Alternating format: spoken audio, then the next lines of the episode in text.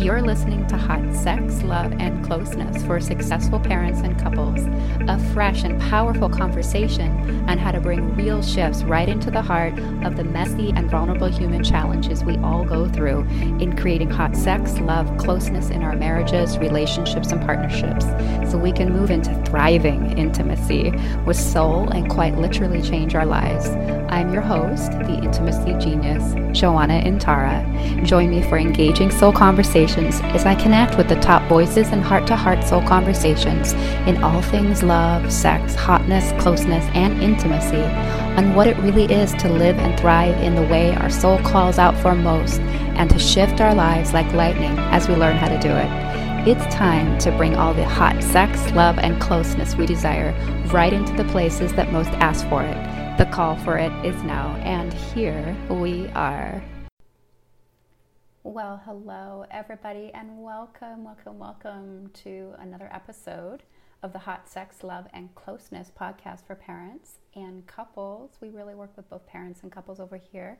I am your host, Joanna Intara and my clients refer to me sometimes as the intimacy genius, not in a way that's stuck up, but actually the one who breaks the cycles of disconnection and suffering that you're dealing with and the trauma that you can get on to better closeness, better loving, better sexing, and um, a whole lot more intimacy, even if you have kids, even if you've been struggling, even if it feels like you're never going to get your relationship back on track. This is the podcast for you we are on episode 19 of uh, this podcast. It's very exciting and want to welcome you here if this is the first time that you are listening. And hello.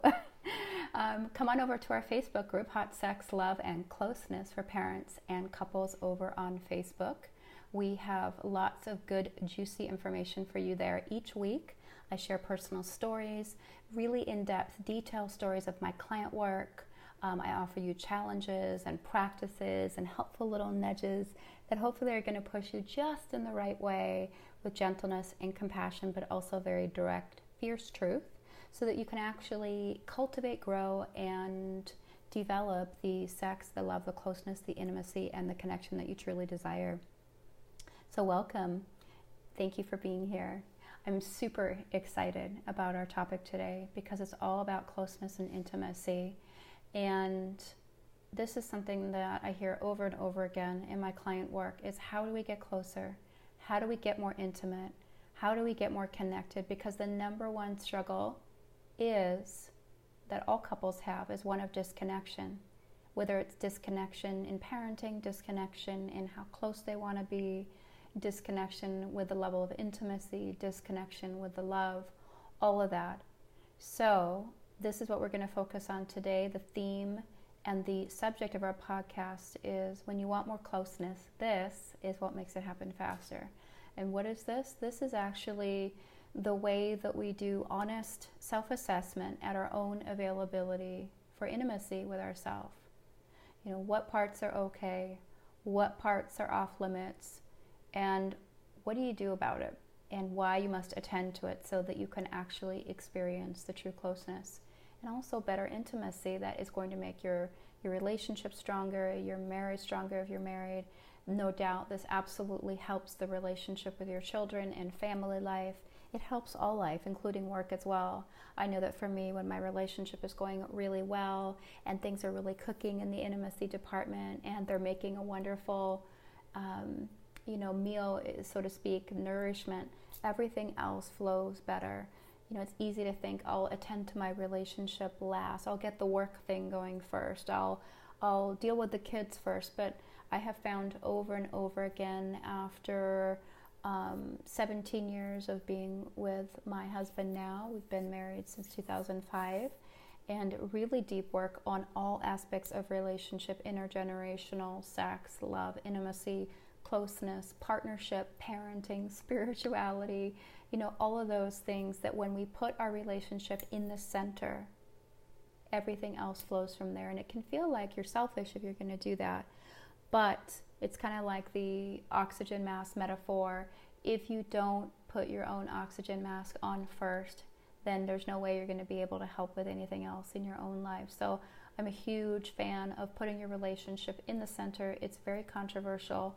because um, a lot of people say, well, you should definitely attend to your children first.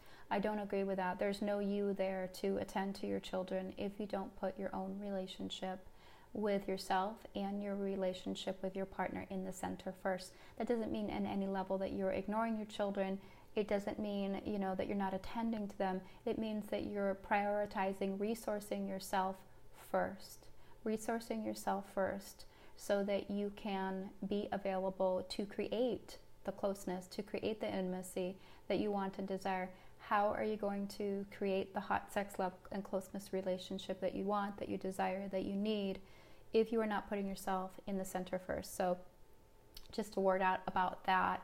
I just want to share a little bit about my own journey with this work of honest self assessment at your own availability for intimacy with yourself. So, so often what comes up in relationship is that we have desires that want to be met, we have needs that want to be met, and it's very easy to go to our partner and say, I really need this from you. I have done that. Many of my clients have done that. It's okay to say, you know, first, what is my own relationship with those parts? So let me give you an example. So, so often, you know, there was a place where I really wanted my husband to absorb what I was saying to him in terms of a need or a want that I had. I, I really want you to absorb and take in what I'm saying. And it kind of was a thing for a while. It was a place I got reactive. It was a place that he also got reactive. And eventually, what happened was I really had to take a part in my own work, my own work, my own uh, therapy, my own work with my own people who help me with my own inner work, to really look at the places where I actually was not absorbing my own needs for myself. There was a place where I just wasn't letting my own needs sink in deep and uh, drop down into that with myself.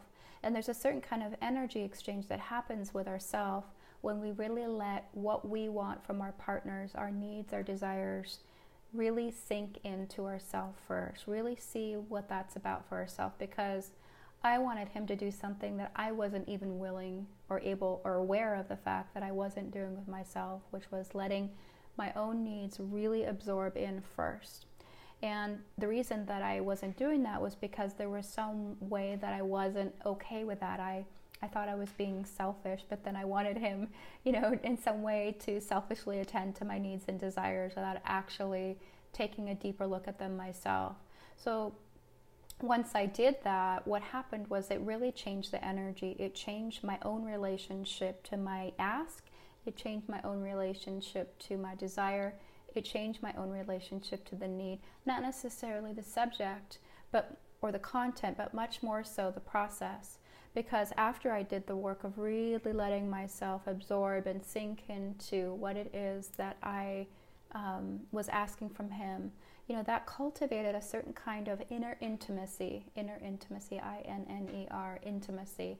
And a lot of us don't make the space to do that. It's very easy to just go straight to our partner and say, Look, I really need this from you. I want that from you. And again, there's nothing wrong with that. But if you want to catalyze the power of your ask, then there's a way that you can actually come back to yourself and you can say, How do I really do this? You know, how do I drop in deeper? uh, with my own relationship with intimacy with this particular thing. You know, what part of this is okay? What parts are off limits? Like for me, what I discovered was that there was a way it felt like I was being, as I mentioned before, selfish. Like it was not okay to be that absorbent. I should just be able to communicate my needs and wants, and somehow he should just be able to respond. But I had to take responsibility for the reaction that was going on in myself and try to get more information about it. So, if you have a need that you want to be met in relationship, if you have a desire, how are you relating it to it inside of yourself? If you have a need for your partner to be more attentive to you or to be more absorbing of what you're saying or to be more present, I sometimes hear more and more, you know, uh, more often, I want my partner to be present with my need. Well, my question to you would be, and this might seem a little bit unpopular, is what part, you know, of, of the need are you okay hanging out with? You know, are you okay with your own presence? Are you okay being present with the need? How okay are you with that? You know, can you feel that sense of okayness in your body? Where? Is it okay in your body? Do you feel tension when you speak about the need? Where is it? You know, how much okayness can you feel in your body, your heart, your mind with your own need? before you ever share it with your partner. Because my guess is, and my bet, I would bet on this, um, is that if you actually are really okay with the need and you're really present with it and you can feel that all rightness, my guess and my bet is that when you finally go to your partner with it and you say, Look, I really, sweetheart, I really need this from you, or, you know, it really, I really need you to be present with me, your whole transmission is going to be different. So that's something that I want to invite you to think about this week. Try and for size, see how it goes. You know, let me know in the Facebook group, Hot Sex, Love, and Closeness for Parents and Couples, how that goes for you.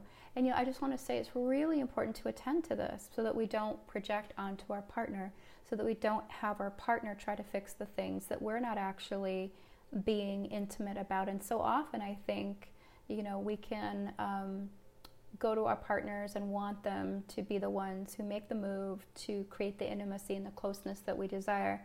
But we haven't first looked at our own self and looked at our own relationship to our own intimacy. You know, intimacy means being very closely connected with. Um, the prefix int means negotiating all the little in between spaces. So it's about a certain kind of closeness and connection and proximity to all the parts. So here we are looking at the parts, you know, our honest self assessment, our own availability for intimacy with the self, our uh, honest self assessment of our relationship to the parts, our honest self assessment to what parts are okay and what are not, our honest self assessment about how we actually feel about those parts, our honest looking at how we actually.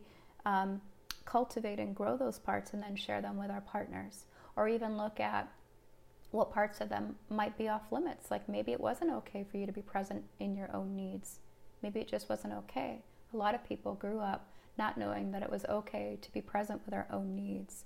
And so, what would happen, and what can happen, and what I've seen happen a gazillion times in my office, is that those needs then get projected out on the partner, and the other partner feels the reaction in them, feels the projection, and of course matches up with some part of their psychology and their cosmology as well. And then they don't meet them, they don't get met. So we have to look at our own inter in, inside of ourselves, our own intimacy with all the parts, all the pieces, and get super close with them. And I just know that if you do that, if you're sensing into that and you're deepening into that, what's going to happen is that when you do finally come to your partner with the request, your request, your ask is going to be grounded and resourced in a whole lot more intimacy, a whole lot less reactivity, and chances are, I'm pretty sure that it's going to come out pretty differently. And not only that, it's going to decrease any kind of negative cycle that you're in around getting your needs met. And for a lot of couples, not getting needs met tends to activate the cycle of disconnection that we talk a lot about in emotionally focused therapy for couples.